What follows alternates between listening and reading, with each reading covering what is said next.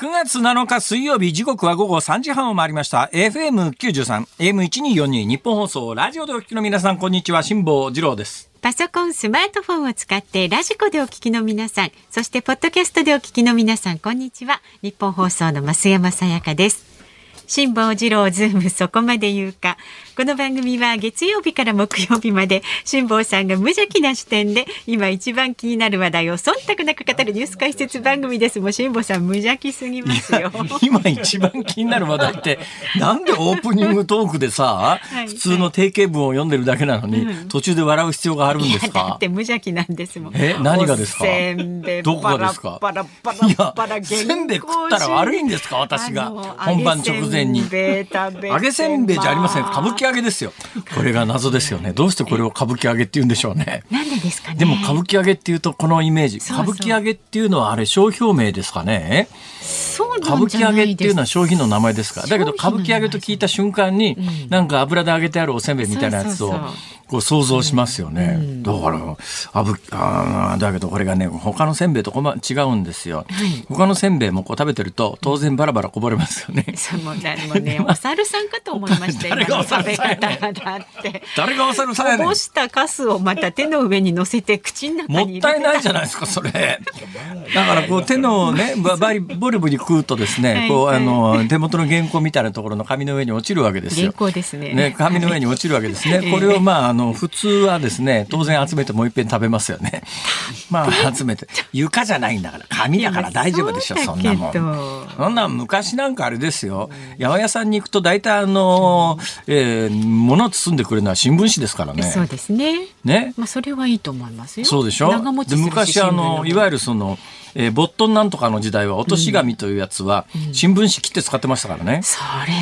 すごいですね。知りませんか。私は使ったことはないですよ。私とあなたの間には深くて暗い川があります。あります。大してそんなに変わってないはずなのに。変わりますよ。世代的にそんなに変わってるとは思えないのに。10年一昔ですから。そうですか。ボットン便所で新聞もんで使ってませんでしたないです。本当ですか。本当ですよ。新聞もんで使ったことありませんか人生で。ないですよ。本当に。本当です。隣の家に醤油借りに行くことありました。あった。それはあるんだ。隣の家に醤油借りに行くことありましたか。それはね、ありましたよ。隣の家に電話借りに行くことありました。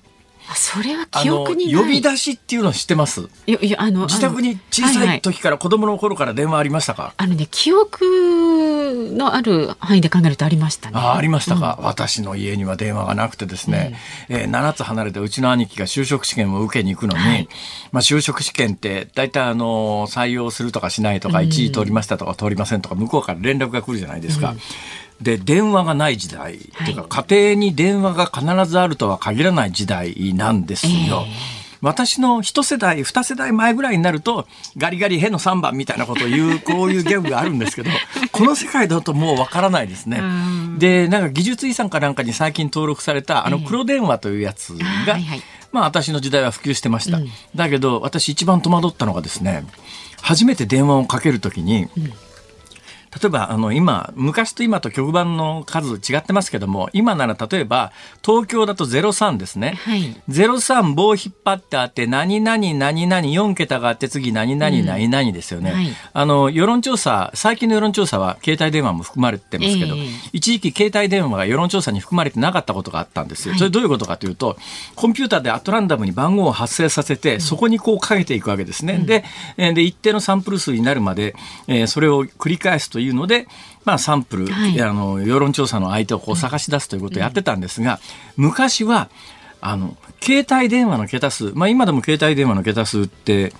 携帯電話の桁数と携帯電話って11桁ありますね。11桁ありますね。090080で始まってあと4桁、ハイフン4桁で、例えば東京の場合は03の後にハイフンで4桁ハイフン4桁ですから10桁ですから、桁数が違うわけですよ。コンピューターで発生させるときにこの固定電話を対象にコンピューターで番号を発生させるので、携帯電話にはかからなかったんですね、一昔前の世論調査は。となると最近の若い人って固定電話ほとんどないですよね。そうですね。増山さんとか私みたいな商売やってると、それは固定電話昔引いたやつそのまま残してますけれども、よく考えてみたらほとんど使ってないし、うちの固定電話なんか基本的にかかってくるのはですね、不動産のワンルームマンションのなんか販売電話みたいな、もうめんどくさいから出るのやめようっていう、もう出ても出ても全部そんな電話で、基本用のある人は携帯電話にかけてきますから、ね、固定電話ってまず使わないんだけど、ね、なんとなく我々みたいな商売やってると昔だからの発想で家に固定電話ぐらいないとなと思うから、固定電話、はい、一応見栄のために置いてるようなもんで見栄のためというか毎日の時のバックアップのために置いてるんで、そういう必要のない人はいやもう携帯電話で十分だろうと、これもったいないから家庭の固定電話やめちゃおうっていう人もそれなりに多いと思いますよ。もう本当に多いですよ最近は。で今はそういう時代だから、はい、で世論調査昔みたいに固定電話で10桁発生させてもですね、ほとんどかからなかったりなんかするんで、対象者が非常にバランス取れないと。で、ある時にですね、若い人が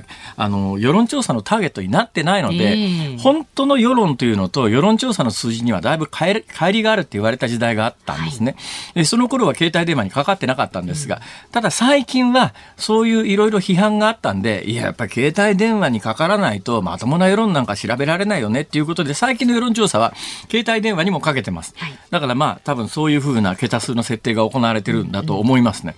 で03-何々何々何々何々じゃないですか、話元へ戻すとですね、私子供の頃家に電話がなかったんですよ。でうちの兄貴が就職試験受けに行った時にどうするかというと、隣の家には電話固定電話があったんですね、で呼び出しって言ってですね、隣の家の電話番号を就職試験の受験先にこう言うわけですよ。で、括弧呼び出しって書いておくんですね。呼び出し岡本とか書いておくとですね、その企業は岡本さん家へ電話して、すいません、隣の辛坊さんに繋いでもらえませんかみたいなこと言うと、隣の人が、辛坊さん電話ってこう大声出すと、隣の家へかけていってですね、すいません、すいません、すいませんって言って、これ結構呼び出しっていうこの習慣はどこでもありました。ほら一緒じゃないですか。いや私とあなたの間には深くて暗い川なんかないよ。連絡網で一人だけね呼び出しのね子がいたのをね覚えてますね。小学校の時の。貧しかったんですね。差別したいじめたでしょ。いじめてないですよ。あそうですか。わかりました。でまた小学校の時にそんな状況で、中学校ぐらい、私が中学校になったぐらいで家に電話が来たかな。でそれまでですね、公衆電話というのが世の中に存在して、毎日のためには例えばこういう電話をかけなさいみたいな紙もらって10円渡されて、何かの時にここ電話するのよってこう言われて、である時電話をする時に公衆電話を前にですね、その書いてある電話番号とこう比べ合わせて腕組んで考えちゃったんです。困ったなんで戸惑ったかというと、電話番号に間にハイフンが2回あるじゃないですか。ね、公衆電話のぐるぐる回すダイヤルってやつのところに、ないんですよ、横棒が。ハイフンがないんですよ。これ03の後のハイフンはどこ回したらいいんだろうと。だからわざわざ書いてあるわけだから、だっていらないもんなら続けて書くだろうと私は思ったんですね。でいらないもんなら続けて書くだろうと。ハイフンっていうのがあるわけだから、このハイフンは何かそのハイフンを回してるという意思をこの電話に伝えてやらないと、きっと電話だって戸惑うんじゃないかと。10円玉と公衆電話をにらめっこして、それからメモ紙を見てですね、このハイフンは一体どうやって回すのか。いい時代があったんですね。すっげえ悩んで。ほいでもうしばらくひとしきり悩んだ後ですね、その電話置いてるなんかタバコ屋のおばちゃんかなんかにですね、すいませんこれどうやって回すんですかって言ったら、それ飛ばして普通に回せばいいのよそれ言われた時に、何のためにこの横棒はあるんだと。確かにね。改めて問われるとその理由。でも最近ね、コンピューターでいろんなところの電話番号を登録するときに、ハイフンは省いて入力してくださいってあるでしょ。だけどね、ハイフン省いて入力してくださいっていうのを、やり始めてからよく分かりました。ハイフンなしで10桁はなんか頭クラクラしてどこまで書いたか分かんないんですよ。間違いやすいですね、あれね。ハイフンはやっぱりいるよなという気がいたしまして、電話の話これからしだすとですね、まだあと2時間喋れるネタがあるんですがどうします。大丈夫ですっていうお知らせ入りましたので。大丈夫ですか。はい、そうですか。結構ですってことですね。今日こんな話するつもり全然なかったのにな。まあいいやもう。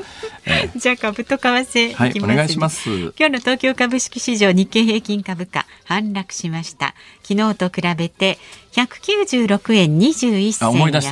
た。あのタイミングで歌舞伎揚げがボロボロ食べると問題なのは、なんか髪に油がつきそうな気がしてですね。そうです。だから言ったじゃないですか、油でベトベトになりますよ。いや、ところがさっきから食べてボロボロこぼしてんだけど、意外とベトベトにならないですよ。あ、でも一つ二つ油染みになってるか。で、何ですかその食べかけを原稿をお皿みたいにしてそうやって置いておくのも本当に本番中にすごい楽しみに食べようと思ってですね。わかりました。ティッシュの上に置いといたらどうですか。ティッシュとこの A4 版の紙とどんな違いがあるのよ。ティッシュはそれを受けてこれ捨てればいいじゃないですか。原稿はまだ捨てられませんよ。時間がもったいないから株と為替です。今日の東京株式市場、日経平均株価反落しました。昨日と比べて196円21銭安い。27,430 円30銭で取引を終えました。7月19日以来およそ1ヶ月半ぶりの安値水準となりました。FRB アメリカ連邦準備制度理事会の積極的な利上げによる景気後退懸念が改めて意識されまして、幅広い銘柄で売りが優勢となりました。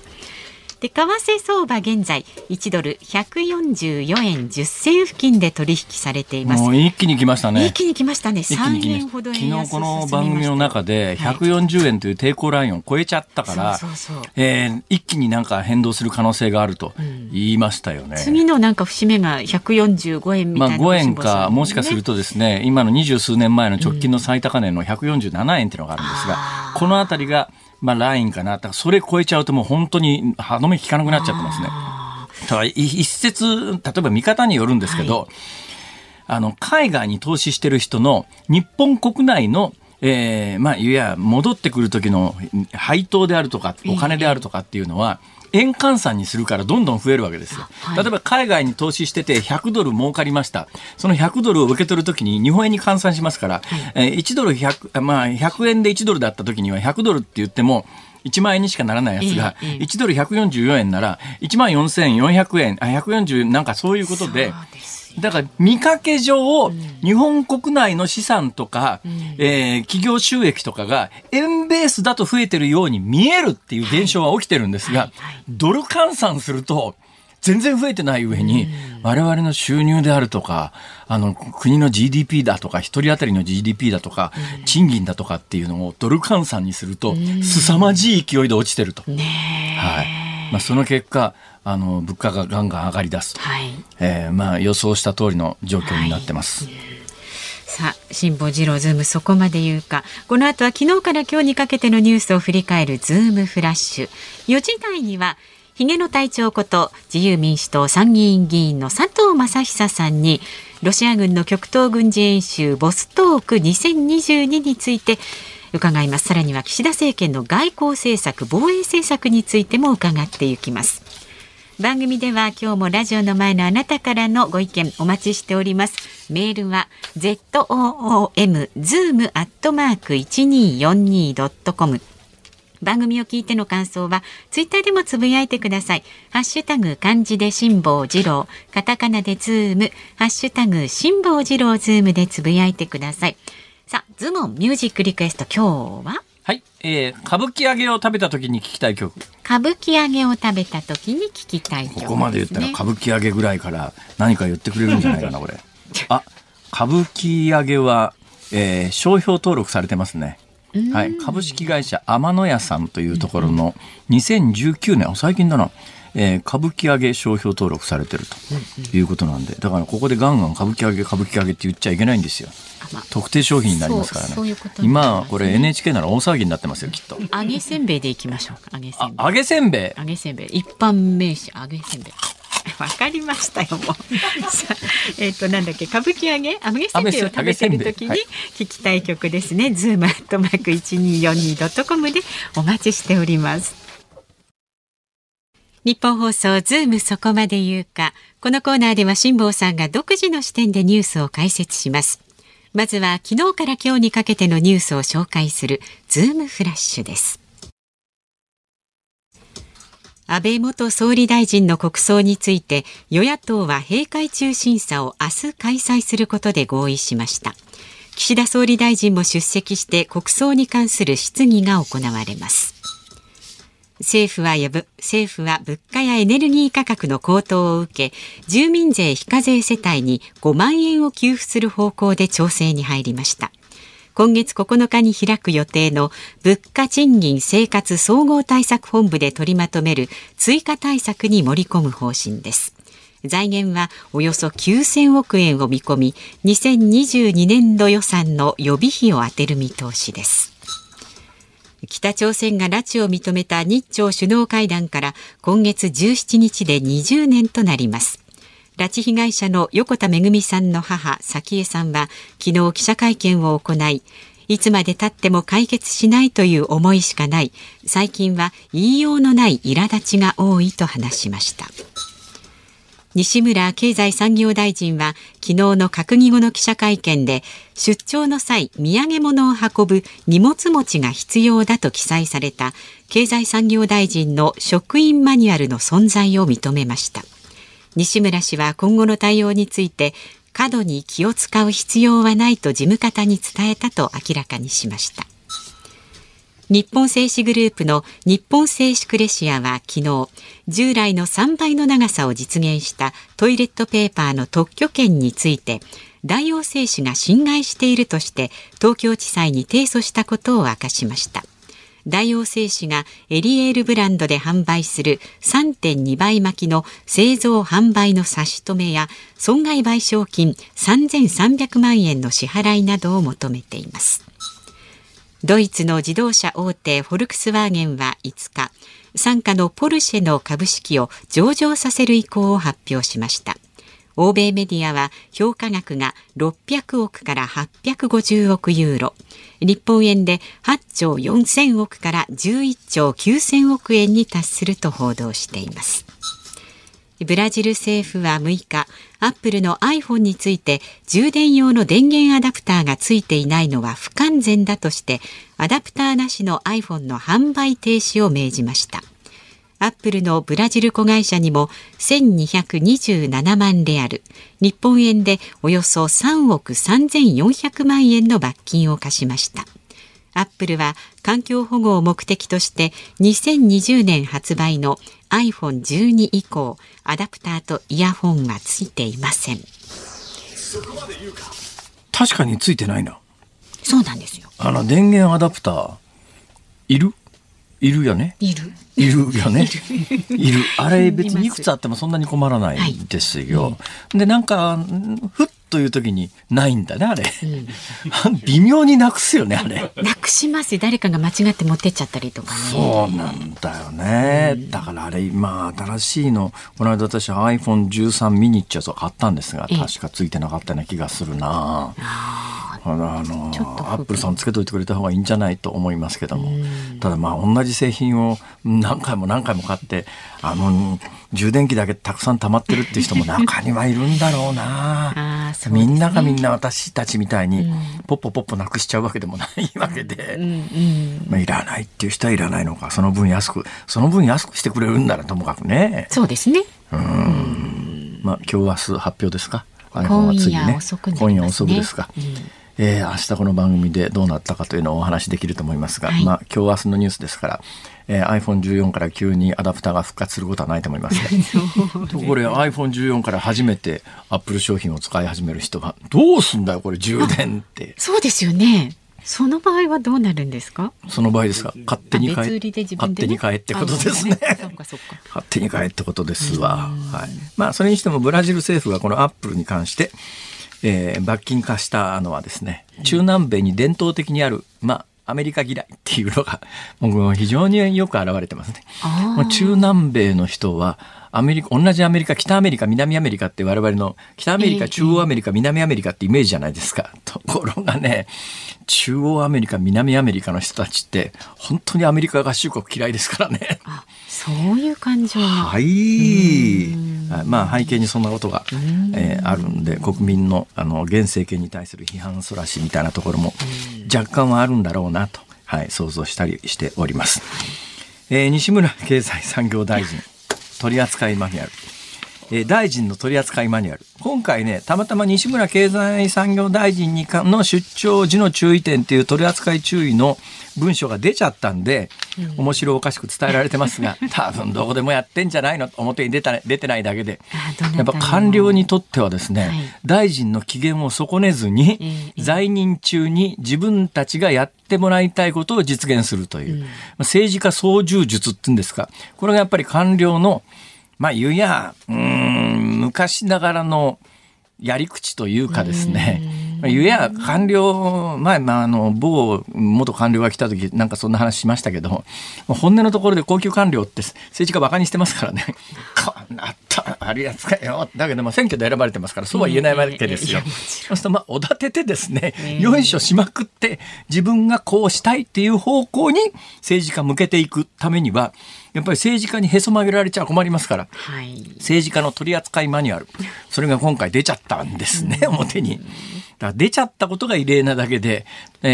分役人が官僚の取扱マニュアルを作ってること自体はそんなに珍しくないと思いますけど、でもこれ結構笑いますよ。西村経済産業大臣出張時の注意点、帰宅時での対応、大臣は夕食を購入するために駅構内を散策、弁当購入部隊とサラダ購入部隊の二手に分かれて対応しなさい。何の部隊ですかこれ。弁当とサラダと多分別々に買うんでしょうね、西村さんは。なんかサラダにこだわりがあるんじゃないですか。あの大臣な、必ず弁当と一緒にサラダも買うから、だから時間が競ってると両方買いに行けなくなっちゃうから、だから弁当買う部隊は二部隊用意しろ、弁当買い部隊とサラダ買い部隊だ。それから、西村大臣はお土産の購入量が非常に多いと、で荷物持つのに一人じゃ持てないから、とにかく西村大臣が買った荷物を、お土産の荷物を持つ人間が一人じゃ無理だな、3人はいるなみたいな、こういうのを文書で引き継ぎしてるって。でも現場ではこれ笑い話じゃないってことですね。いやそうでしょう。だから多分ね、現場の官僚の上の方の人は部下に対して、おい西村大臣の接待に関してはこうだから、とにかくな、お土産たくさんお買いになる方だから土産の持ち手は3人以上用意するように、1人じゃ無理だから。ドラマの中の話みたいですよね。で西村さんこれ言われて、なんて答えたかっていうと、いや福島やっぱり地元産品をたくさん消費することが大切かと。そっちですか話はみたいな、なんか笑い話ですが、日本流だなと思いますよ。きっとね、本人知らないだけで、本人知らないうちにこういうマニュアル回ってるっていうのはいくらでも世の中にあると思いますよ。辛坊さんもあるんじゃないですか。私なんかも絶対ありますね。行った先でね。私なんかびっくりして、前ここでちょっとお話しましたけども、とある某新聞社系の講演会っていうのがあってですね、そこの講演に行くと必ずペリエが置いてあるんですよ。必ずペリエなんです。なんでペリエだろうなと思ってずっと疑問だったんですよ。それで一生懸命考えて分かったんですね。何でした？その新聞社のイベントいくつもやってるんですけど、一番最初のイベントの打ち合わせがホテルだったんですよ、そのホテルで打ち合わせした時に、私お腹の調子が良くなかったのと、あんまりここで高いもの発注するのも嫌だなと思ったんで、そのホテルでの打ち合わせの時にみんながコーヒー頼んでる中で、私はメニューの中で一番安いペリエを頼んだんです。そういうこと。それが多分ね、引き継がれたんだと思いますよ。私が行くとね、いやコーヒー飲みたいなと思ってる時に必ずペリエ置いたの。そういうことです。そういうことがこういうことなんですよ。ズームフラッシュでした。大臣、いやね9月7日水曜日、時刻は午後4時を回りました。東京有楽町日本放送第3スタジオから辛坊治郎と増山さやかでお送りしています。さあ今日は辛坊さんがオープニングからね、揚げせんべいをボロボロこぼしながら食べていた話でしたけれども、しろちゃんさんは、はい、辛坊さん、歌舞伎揚げは袋の中で割って食べるんですよ。なるほど。袋の中で割ってそのかけらを取り出して食べれば。そういうことか。そうですよ。あ、知ってました？そうやって食べてました？食べてますよ。いや、あのね、せんべいというのは袋から出してあのどこも傷がついていないのを確かめてですね、あの完全なやつをバリっていくからこうね、楽しいわけで、袋の中で割ったやつをちまちま食べるみたいなそんな、どうなんですかそれ、正しいんですかそのやり方は。だったら初めから割れ線買ってきたら得じゃないですか。あ、確かにね。まあでもほらTPO ですよ。 TPO 食べ方もせっかくあの割れないように、多分業者さんは苦労してですよ、ね、割れないようにパッケージして、割れないように流通させて、割れないように消費者の手に届けてるやつを、それも割って食べるってさなんかそう言われちゃうとなんかそんな気もしてきちゃいますけどね。割ってた、どうやったらあのね、割れてるやつ安く買ってきて食べたらいいじゃないですか。まあそう言われてしまうとねいやでもこうやってありがとうございます。 TPO を考えて食べてください。貴重なご意見ありがとうございます。本当ですよ。それから流山市のどすこい餃子の浜揚げ吉田屋さん。なんじゃそらあ、これお店、我が家は自宅と別の場所で商売をしていますが、へへ、この1年で家電を使ったことは一度もありません。やっぱりね。かかってきたのはお墓建てませんかだけでした。お墓建てませんか家によっていろいろなんですね。うちやったらね、あのワンルームマンションの販売のネタ多いんですけど、あ、自動音声のアンケートとかがよくうちかかってきます、ね、そうですか。 それはないな。あ、そうですか、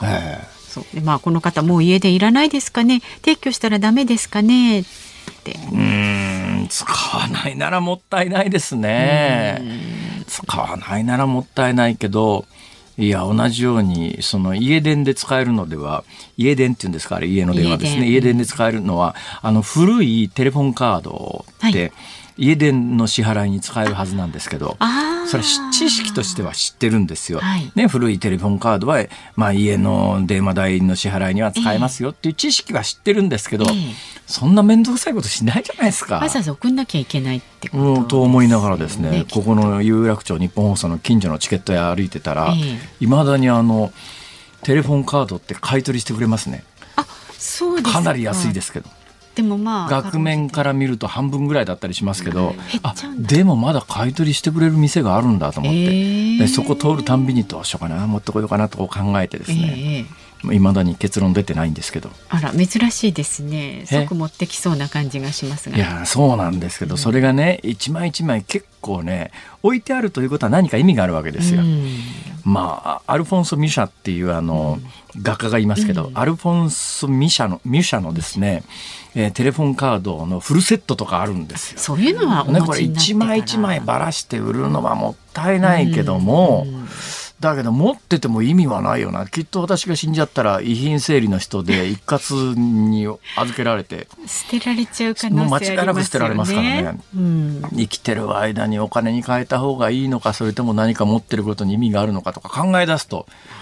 身動き取れなくなっちゃうんですよ。これが来週持ってきたらどうですか。持ってきてどうするんですか。売ったらどうですか。あ、そっち方向ですか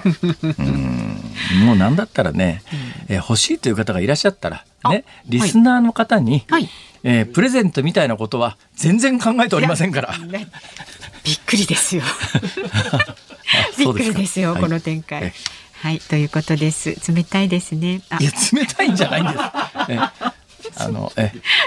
メールまだまだお待ちしております。 zoom@1242.com、 ツイッターはハッシュタグ辛坊治郎ズームでつぶやいてください。辛坊さんが独自の視点でニュースを解説するズームオン。この時間特集するニュースはこちらです。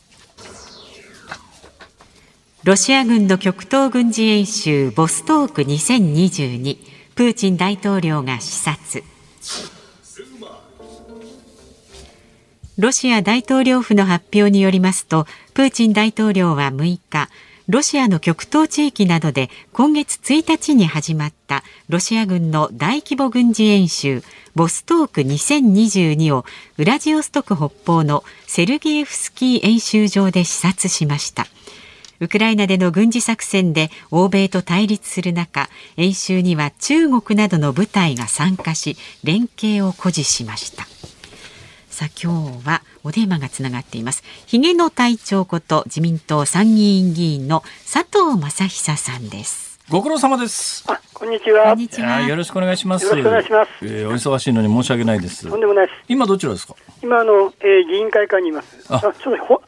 本会議場の方から今戻ってきたところです。はい。なんかあれですか、国会は国葬のなんか総理が出るとか出ないとかで、はい、結構なんか話題になってましたよね。はい。やっていたんですけども、明日参議院の方では、3時から総理が議院運営委員会の方で説明をし、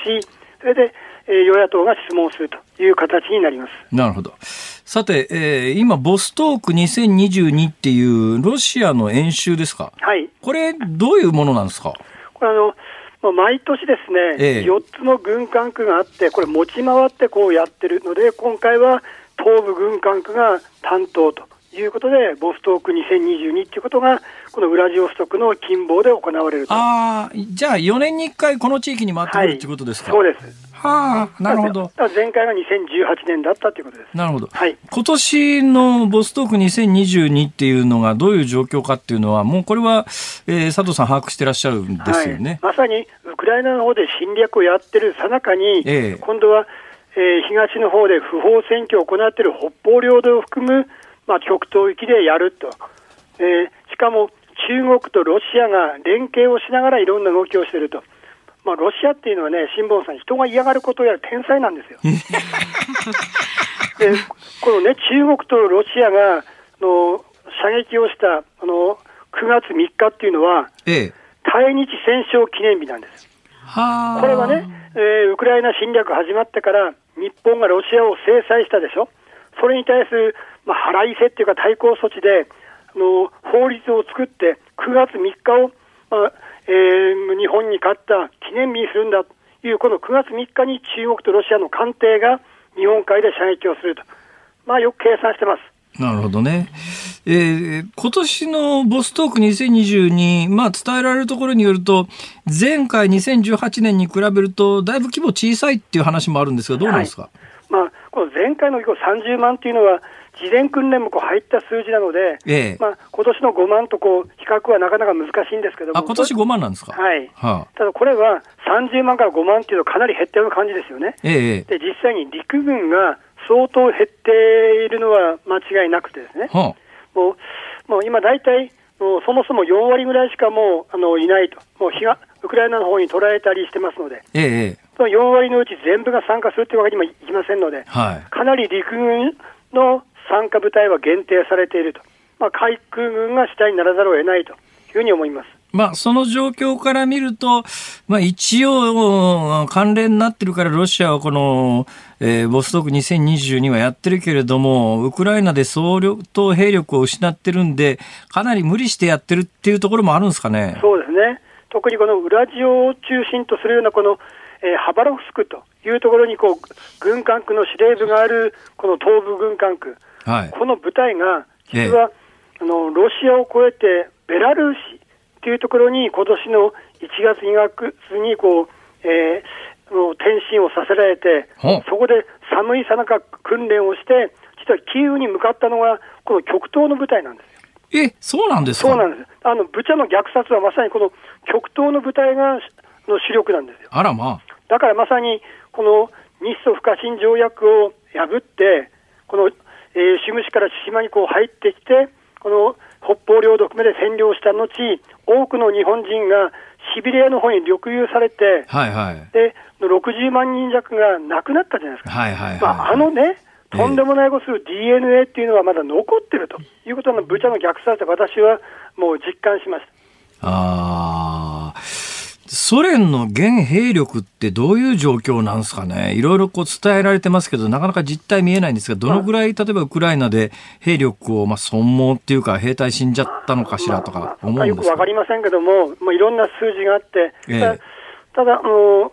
シアが実際発表している数よりは多分相当多いというのは言われております。ただ実際今展開しているのは13万から15万ぐらいの兵力がウクライナの方にいると言ってるので、兵力自体からするともうウクライナの方がもう圧倒的に多いと。なるほど。今総動員かけてますので100万人以上ウクライナはいますから、ただなかなか攻める方っていうのは相当3倍の兵力がいるって言われているように、でただもう生身で突っ込むわけにいきませんから、そうなると戦車とかそういう装甲車あるいは火力、大砲がないと攻めれないので、そんな中になかなかね100万以上いるからすぐのロシアを追い出すというわけにもなかなかいかなくて、相当やっぱり時間をかけた長期戦、消耗戦をお互いにやっているという状況だと思います。今後の展開についてはどう見てます？この冬までロシアが相当持ちこたえることができると、かなりロシアはまたいやらしいことができると思います。もう冬を待ってますから。伝統的にロシア、旧ソ連って寒い時に強いっていう。でしかもエネルギーが、もうドイツや東ヨーロッパがロシアのガス導火にもう頼ってますから、ドイツですらね、の家庭内暖房の半分がこのガス管なんですよ。この壁にどんどんガスのパイプが詰まっていて、そこでどんどん温めるっていう、特に集合住宅なんかそういう状況なので、ロシアからガス止められると相当厳しいんですよ。で東ヨーロッパはもっと体力がありませんから、12月まで持ちこたえたとしても、じゃあ1月2月3月どうするんだと、そういう時はもうロシアがもういろんなことが多分できる。なるほど。季節がやってくると。逆に言うとウクライナはそれまでに何とかしたいと当然思ってますよね。そうですね。だから今もう南の反攻をやってるように、できれば年内にある程度できれば元の場所ぐらい戻したいというのはウクライナの、考えだとは思いますし、日本も一言じゃなくて来年の1月から G7 の議長国なんですよ。まさにそのエネルギー問題は G7 のリーダーとしていろんなことをやらないといけない。ただ日本も自分の方で円安物価高エネルギーの対策って自分のこともやらないといけませんけども、そういう世界的なこのエネルギー対策、特にヨーロッパのエネルギー対策も一緒にやらないといけないという部分があるので結構大変だと思います。さて、今日本の話も出ましたけども、当然、一般国民はですね、同じようにロシアが例えば北方領土北海道を攻めてきたときに、対応できるのか、どのくらい戦えるのかとこう素朴に思うんですが、自衛隊の兵力戦力ってどんなもんなんですか？形を全部でね、全部で事務官まで入れて25万とか言ってますけども、ただ陸海空自衛隊でいう、自衛官の数だけ言うと、そこまでありませんし、でしかも、ロシアだけではなくて日本の場合はロシア、北朝鮮、中国とつまり3正面、北正面、西北正面、南西正面と3正面同時っていうことも考えないといけないとなると、もう全然足らないということになります。で今ロシアが相手が嫌がることをやる天才って言いましたけど、私が習近平だったら当然台湾に送る日米の兵力を抑えるために同盟国の北朝鮮ちょっと動けと言えば、在韓米軍とか自衛隊の一部は朝鮮半島に引っ張られますし、もうロシア今回の借りを返せと言えば極東で動けば北海道の自衛隊も引っ張れる。結果的にこの台湾の方南西正面の兵力が限定されますから、今回は3正面複合事態にどうやって対応するかっていうのがこの年末の新しい安全保障戦略や、中期防衛力整備計画、この鍵になると思います。具体的にはどういう方向性でどういうことが必要ですか？つまり今回継戦能力3正面でいかに継戦能力をやるかっていうときに、一つは輸送力がなければ一つの正面に集中できませんよね。もうやっぱり一番厳しい正面に集中するには輸送力が一つの鍵になります。北海道から南西正面とかねというものが輸送力が一つと、あとは継戦能力の弾薬、部品、あるいは防衛産業のラインとか、そういうものが一つの鍵になると思います。どうなんですかその辺は？それはね、だから今回一応要求は上げてますけども、まさに財源の問題等があって、かなりこれから厳しい、じゃあ必要性と、じゃあその実際の財源負担可能性の部分のせめぎ合いがあると思います。よく一部の報道で新しいミサイルを1000発とか1500発とか威勢のいい話ありますよね。でもそこれは確かにその必要性はあったとしても、じゃあその弾薬庫なければミサイルなんか置けないんですよ。はいはい、日本の場合は火薬取締法の関係もあってのずみはなかなかできませんし、はあはあ、地元の関係でもしっかり弾薬庫を作らないといけませんよね。弾薬庫がないのにミサイルは作れないんですよ。というふうに単にミサイル人とってもそういう弾薬庫のセットじゃないと実際整備はできないし、まだ弾薬は寿命があるんですよ。はいはい、当然電気系統とかいろんなもの使ってますから、そうなるとミサイルの場合は日本で撃てないミサイルっていっぱいあるんですよ。アメリカじゃないと撃てないミサイルがありますから。それでどういうことですか？例えば今言った人に SSM っていうのは地上から船をやっつけるミサイル、はいはい、対艦ミサイルっていうんですけども、はいはいはいはい、これを今奄美とかこの宮古石垣に置こうとしてますけども、これってアメリカで撃ってるんですよ。どうしてですか？射場がないから。はあ。日本じゃ撃てないんですよ。とPAC-7対空ミサイルもアメリカで撃ってるんです。つまり1000発整備しても1年に1発や2発しか撃てなければ結局防衛用で大事なんですけども、寿命が来たら撃てなくて一回も撃たずに寿命が来る球もありますから。撃てないっていうのはつまり練習するところがないということですか？そうです。はあ、私富士山の総合火力演習っていうのを見に行ったことあるんですけども、はいはいはい、あそこの場所でじゃあ何でも撃てるわけじゃないんですね。全然違います。今回まさに、反撃能力という形で人に SSM を長射程化するという話がありますけれども、今の200、300のミサイルですらアメリカでしか1年に1発ぐらいしか撃ってないんですから。はあ。そうすると途中で寿命が来ますよね。そうすると撃てないミサイルは新しくしないといけません。はいはいはい、そうなると1回も撃たないままこれ廃棄もしないといけませんから、はいはいはい、廃棄もただじゃありませんから。はあ。だからミサイルの弾一つ取っても、そういう保管場所とか射撃とか、あるいはこの廃棄のお金、トータルの部分を考えて整備しないと、一気に予算要求してミサイルの弾を取っても、じゃあ、これは継続しなかったら全く意味がない話になりますから。なるほど。はい。いうトータルで考えないといけないと。ただ、この弾がないのはね、よく自衛隊川柳でこういうのがあるんですよ。はあ、弾に撃つ、弾がないのは弾に散ると。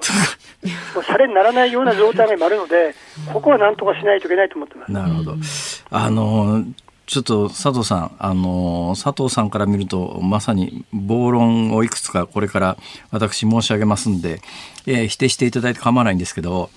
はい、通常兵力やっぱり今回ロシアのウクライナ侵攻を見てるとやっぱ通常兵器の戦力大切だなとは思う一方で、はい、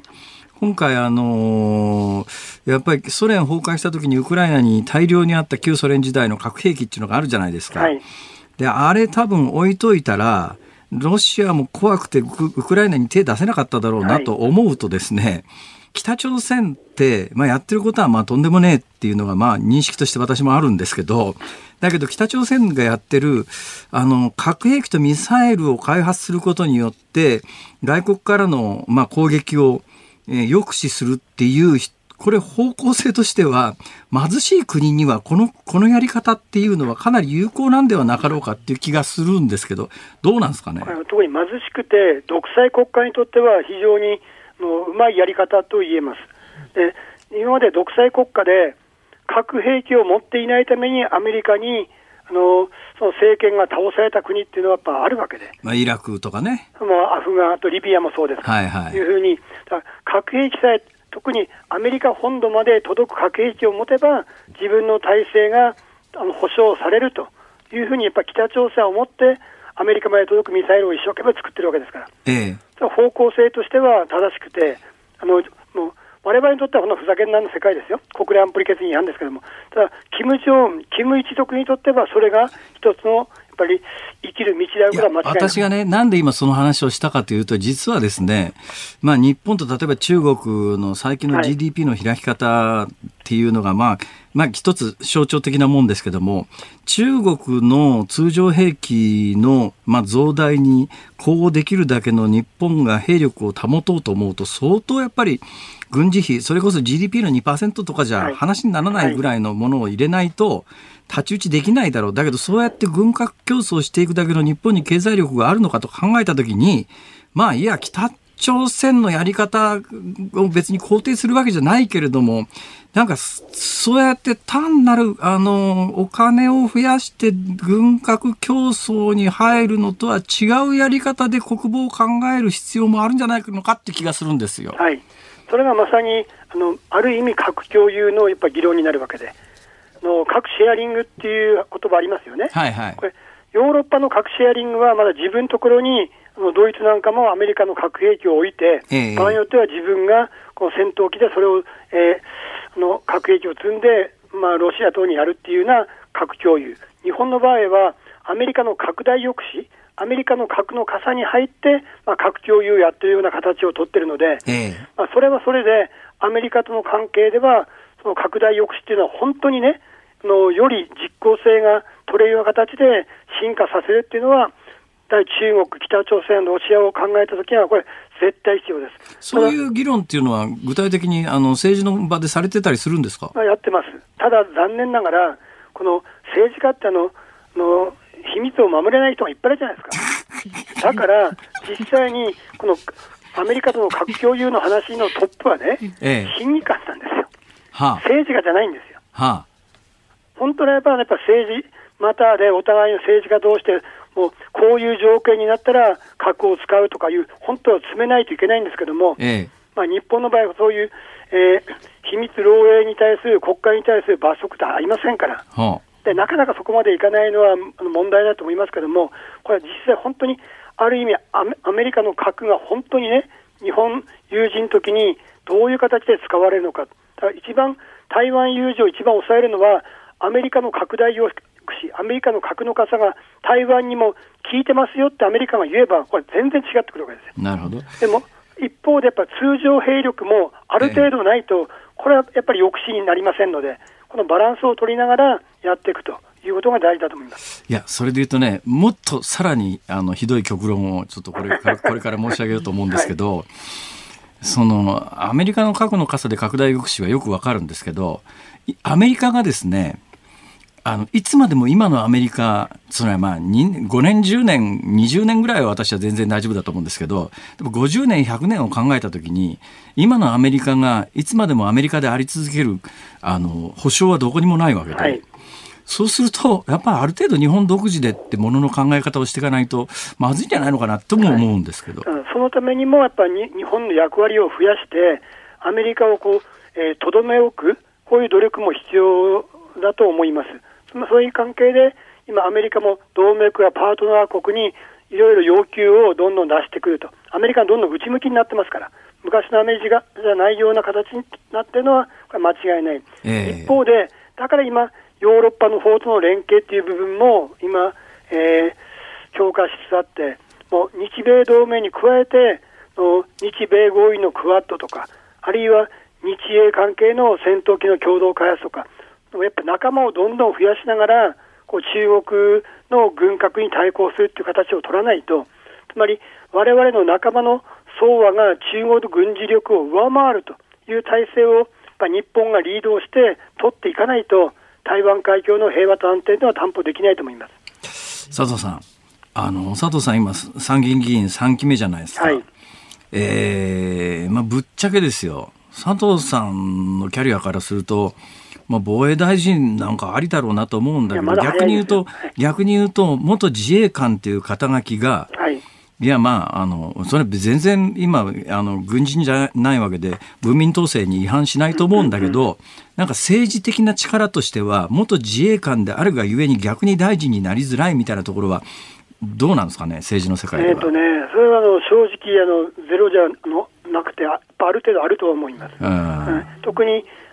自分の同期とか、やっぱ先輩がいる間はなかなかなりづらいですよね。いやそんなこと言ったってそれ全部いなくなると思ったら、あと何年かかんだって話じゃないですか。実際に中谷厳選制なんかなってますから、そこはないんですけども、やっぱなんとなくそういうのはゼロではないとは思います。なるほどね。はい、佐藤さん、お忙しい中ありがとうございました。はい、どうもありがとうございました。今日は自民党参議院議員の佐藤正久さんに伺いました。日本放送辛坊治郎ズームそこまで言うかをポッドキャスト YouTube でお聞きのあなた、いつもどうもありがとうございます。日本放送の増山さやかです。お聞きの内容は配信用に編集したものです。辛坊治郎ズームそこまで言うかはラジオ局日本放送で月曜日から木曜日午後3時半から毎日生放送でお送りしています。番組はラジオの FM93 AM1242 に加えてラジコでもお聞きいただけます。ラジオラジコではポッドキャスト YouTube 版にはないコンテンツが盛りだくさん。アトムさん、吉田ゆきちゃんの中継企画、さらに辛坊さんが夕刊フジの気になる記事を解説するコーナー、そして辛坊さんが聞きたい曲をお送りするズームオンミュージックリクエストなど、ラジオラジコでしか聞けないあんなことやこんなことがいっぱいです。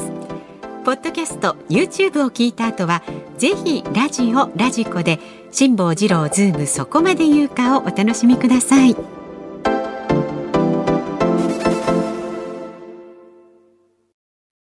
9月7日水曜日、時刻は午後5時を回りました。辛坊治郎です。日本放送の増山さやかです。ズームオンミュージックリクエスト5時過ぎましたんでご紹介してまいります。ありがとうございます。今日のお題は揚げせんべいを食べた時に聞きたい曲です。辛坊さんがねオープニングでバリバリと食べてました、ね、揚げ物ってうまいね。あ、まあ、その気持ちわかります、うん、揚げてやるとねちょっと鶏の唐揚げとか無性に食べたくなったりなんかする、うんうんしますけど、ね、食べるとなんかでも体にはどうなんだろうとか思いながら、まあ、バランスよく食べればいいんじゃないですか、はいはい、模範解答です。すいません、はい、神奈川県横浜市の綾鷹さん、はい、ザ・ボンチで恋のボンチシートお願いします。そのままやボンチ揚げってね関西では有名ではないでしょうかと。あ、そうですね。それちょっと解説しないと分かんないですね、うん、歌舞伎揚げと関東では登録商標されている揚げせんべいと、うん、ほぼほぼ同じではなかろうかという、ねまあ、非常に似たテイストのものがボンチ揚げという名前で販売をされておりますので、うん、そこからザ・ボンチという発想に、神奈川県横浜市の国広さん、今日のリクエストは歌舞伎つながりで椎名林檎の歌舞伎町の女王をお願いします。あ、椎名林檎さん、はいはい、あとはですね、千葉県市原市52歳のラジオネームキララさん、チェッカーズでギザギザハートの子守歌をお願いします。なんで？おせんべいがギザギザしてるからまあ、うん、そうですね、うん、他のせんべいよりもギザギザしてます。歌舞伎揚げね、はい、そうですね、間違いません、はい、あとは埼玉県の女性辛坊さんと同い年のラジオネーム世の中ギガなのようさんです。なんですかそれ、はい、山口百恵さんのひと夏の経験はどうでしょうかと。どうして？あなたに女の子の一番大切なものをあげるわ。あ、ダジャレで済みます。これだったらあげるだったら何でもいいじゃんって感じですけど、まあ、そうですけど、はいはい、よく見つけました、はいはい、千葉県長生郡の暴走戦士さんはプロレスラーザ・グレート歌舞伎選手のテーマをお願いします。ヤンキーステーションという曲、まあ、グレート歌舞伎、ね、グレート歌舞伎、はい、神奈川県の影丸さんはですね、揚げせんを食べた時に聴きたい曲はザ・ベンチャーズでハワイ 5O。 ハワイ 5O、 人気のテレビドラマですね。あ、そうそうそう、はい、のテーマですか。あ、そうなんですか。ベンチャーズので、ベンチャーズ、この曲は、はい、イントロで聞こえるティンパニーの連打が特徴的。おせんべいをあげている時の音に聞こえませんか。そうなんですか。それで辛坊さんお気に入りの曲だと思います。多分ヨットでハワイ単独横断するまでに神戸の FM 局でやってた番組のオープニング曲です。そうです。そう、あ、そうか、なんですって。はいはいはい、そうですねそういえばそんな番組ありましたって言うと怒られちゃうのきつに本当ですよ、やってましたやってましたやってました。2年ぐらいやってたかな。オープニング曲だそうです。オープニング曲ハワイ5を、はい、うん、はあ。それから秋田県秋田市、こちらで一番多かったんですが、しみたるみさんからいただいています。しみたるってどうですかどうなんですかね。51歳女性の方ですけれども、はい、分かりますよ。揚げせんべいを食べた時に聞きたい曲、歌舞伎ロックスでお江戸をリクエストします。お江戸、うん、そうですね。この曲は沢田研二さんの TOKIO の TOKIO の部分だけお江戸に変えて歌っているんですが、当時イカ天という番組で見て衝撃を受けたのを思い出しました。イカ天ありましたね。イカスバンド天国、そうテレ東かなんかのあれでしたっけ。そう、TBS ですか。そうそうそうそう、TBS と今ディレクターの誰だっけ、江澤さんからね、イヤホンに怒鳴りが入りました TBS 親切に教えてくれたというねはいどうぞっていう本日のズームオンミュージックリクエスト山口百恵ひと夏の経験あげるわに行きましたね、はいはい、エンディングでお送りいたしますので楽しみにお待ちください。さあまだまだご意見は zoom@1242.com でお待ちしております、ツイッターでもつぶやいてくださいね。ハッシュタグ辛坊治郎ズームでお願いします。あなたからのメッセージお待ちしております。辛坊さんが独自の視点でニュースを解説するズームオン、今日最後に特集するニュースはこちらです。岸田総理大臣がコロナの療養期間の短縮を表明。岸田総理大臣は昨日、新型コロナの自宅療養の期間について、症状のある人は現在の原則10日間から7日間に、症状のない人は検査の結果によって7日間から5日間に短縮する方針を明らかにしました。また、水際対策について今日9月7日から、1日あたりの入国者数の上限をこれまでの2万人から5万人に引き上げるとともに、日本人を含むすべての入国者に求めてきた陰性証明書の提出について、3回目のワクチン接種を済ませていることを条件に免除します。いまだにね、中国など日本よりも厳しい国というのは存在はしますけれども、そういう特殊な国を除くと、ほとんどの国で、新型コロナに関してはもう普通の病気扱いを始めているところで、日本は、イギリスなんかに比べると半年ぐらい遅れてるんですけども、ようやく、正常化に向けて進み始めたなっていうのが正直な印象ですね。はい、賛否はまだにあるというのは、やっぱり日本国内でやっぱりコロナっていうのがかなり特殊な扱いをマスコミ的にされてきたところがあって、毎日毎日テレビ見てるような人の中にはやっぱりその印象を非常に強く持ってる人がいて、いまだにやっぱりできるだけ厳しくっていう方がね、安倍政権から菅政権ぐらいまでは、世論調査見てるとできるだけ厳しくした方が内閣支持率が上がるっていうか、世論の受けがいいという時代が確かにあったんです。それで岸田政権発足当初もそうだったんですが、やっぱこの半年ぐらい、いわゆるその第7波っていうので明らかに世の中の対応が日本国内で変わってきたかなと。やっぱね、弊害の方が大きいっていうのがね、いろんなところで見え始めてまして、病気で発症して咳とかくしゃみが出てて人にうつす可能性のある人は早めに診断して、早めに医者行って診断つけてですね、家にいろって話なんですけど、今これコロナだというふうに診断されてしまうと、今までは症状がある場合は10日症状がなくても、これ医者でいやコロナだというふうに検査等で出ちゃうとですね、7日間動き取れなくなっちゃうわけですよ。ですね、だから、病院行かないとか検査受けに行かないっていう人が、相当数いると思いますね、私の感覚では。で、そういうのの実態の数字って出てこないじゃないですか。だけどいろいろ周りにいる人の話等を聞いてると、心の中でいやあんた医者行った方がいいんじゃないと思うんだけど、いやこれ今医者行って PCR で陽性だって出ちゃうと、出た日これね、基準が、10日から、症状のある人は10日から7日になります、症状のない人は検査の結果によって7日間から5日間に短縮する方向で、これ7日と、10日5日っていうのはどこを記算日にするかなんですけども、原則として症状がある場合は症状が出た日を0日と記算して、で翌日が1日ですね、で翌々日が2日、2、3、4、5、6、7、8、9、10だから、症状が出た日を合わせると都合11日間、いわゆる隔離期間に、自宅療養をしなきゃいけないということになるわけですよ。で症状がなくて、例えばそうですね、家族が発症して医者にかかってコロナだと認定されたから、濃厚接触者なんで自分も PCR 検査症状が出てないけど、調べてみました、で、PCR 検査の結果陽性になりました、ということになると、起算日どこかというと、医者に行って診断してもらって検査を受けた日、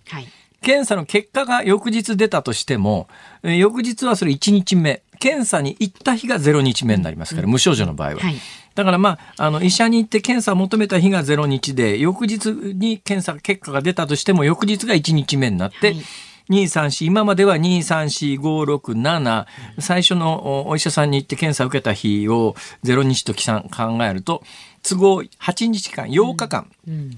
自宅隔離が必要だったんですが、これが5日になりますと。で、5日中でもですね、その無症状の場合はもうお医者さんに行って診断を求めた時が0日起算ですから、都合6日間ということになりますね。ほいじゃあこれ無症状で、6日の療養期間に入ります。今までだと7日の療養期間に入ります。はい、2日ほど経って症状が出ました。さあ、これ起算日どこになるかというと、その症状が出た日を0日として、そこから再度起算開始なんですね。またさらに休まなきゃいけないってね。はい、そうすると、都合で言うとかなりの期間休む。はいはい、休みたいと思ってる人にとっては、休めてラッキーみたいな。私たちの身近にいて、こういうケースがいるのかしらと思ったらですね、はい、どうやら飯田アナウンサーがそのケースに該当するんではなかろうかと。飯田さんの場合は、まず最初、濃厚接触者として、隔離体制に入って、はい、それから無症状の期間があって、途中から症状が出てって長きにわたる一番長いやつですね。一番狙ったんじゃないですかね。飯田君に罪はないんですよ。でもそういう一番制度に罪があるわけですか。そういうことです。それでなんかね、ここへ現れたら真っ黒なんて現れて何してたのって、いやベランダで日焼けしてました。健康的にね、するためにね、努力してね、健康になって戻ってくるというよくわけわかんない。本当に大変ですよ。これやっぱりね、一遍始めちゃうとなかなか方針効かないっていうのと。システム作っちゃいましたから、だって今帰国するのに MySOS ってやつを入力しなきゃいけなくて、これが結構大変なんですよ、海外ってね。で、今までその MySOS というやつに帰国の飛行機に乗る前の72時間以内の検査結果っていうのも入れなきゃいけなかったんですが、これは入れなくてもいいことになったんですが、じゃあ MySOS の運用をやめるのかというと、これは残るんですね。今日あたりテレビの昼間ニュース見てたら、海外から帰国してくる人たちがやっぱり MySOS っていう厚生労働省の作ったアプリをこう入力をして、それをこうブルーに青に変わるんですね、あれ画面が。それをこう見せながら入ってくる。じゃあこの検査でまた全員 OK なわけじゃなくて、ワクチン3回以上接種とかっていくつかいろいろ条件をクリアしないと、その簡易な入国システムに対応してもらえない。逆に言うと、そうじゃない人たちも一定数いるわけで、一定数いる人たちのためにシステムを残さなきゃいけないんで、システム上は同じように人員を配置して同じシステムを運用してというのをまだやり続けてるわけですが、どうなんですかね。そんな国やってるのは中国あたりは非常に厳しいですけど、もうほとんど世界でそんな国ないですからね。もうやめると決めたら全部やめちまえよって話なんですけど、なかなかそうはいかない。どう考えたって、そろそろさっき申し上げたように、これ症状もないのに7日間も動き止められちゃ商売になんねえよとかっていう、いやちょっと症状はあるけれども、ちょっとなんか喉の奥がちょっと痛いだけで、これ10日間も、都合で言うと11日間もかよっていうことで、だったらもうちょっと医者行くのやめようっていうので、やっぱもともとの通常の病気って、何か調子悪いなって思ったらお医者さんに行って診断してもらって、薬を出してもらってっていうプロセスですよね。で、何もなければそれは病気じゃないわけだから、普通に生活するという、やっぱだから症状に応じて適切に治療をするという通常の病気に扱いにするタイミングになってんじゃないのかと、そもそもというか素朴に思いますけども、そういう方向性にならないんだね。以上ですなんとかしてください、辛坊さん。いやいや無理です、私そういう立場じゃありませんから以上、ズームオンでした。だって iPhone の充電器だってつけられないんだよこれね、ちょっとね、はいズームオンミュージックリクエストをお送りしているのは、埼玉県世の中ギガなのよさんのリクエスト、山口百恵、ひと夏の経験でございます。はい、山口百恵、もう本当にアイドル中のアイドルっていうかですね、伝説ですよね。だけど、そういえば、中継先から帰ってらっしゃいました。はい、熊谷です。お邪魔します。どうも。まさかほろ酔いで生放送に出るとは、出張に怒られそうなんですけど、マジ飲みしてましたよね。あれやっぱり手作りビールっていうか、地ビールってやつは若干アルコール高めですか。普通に売られてるラガーなんかよりもちょっと高めだと思うんですけど 4.5% ぐらいですから、もうちょっと高いかもしれないですね。新鮮で美味しかったです。全部飲んできました。そうだろうなすいません。どうなんですか、熊谷さん。熊谷さん、熊谷です。熊谷さん、熊谷さん、はい、埼玉県は熊谷、はい、人の名前は熊谷の方が多いね。どちらかというと熊谷真美さんとかほら、いらっしゃるじゃないですか、はい、熊谷さん世代でいうと山口百恵さんというとどんなイメージなんですか。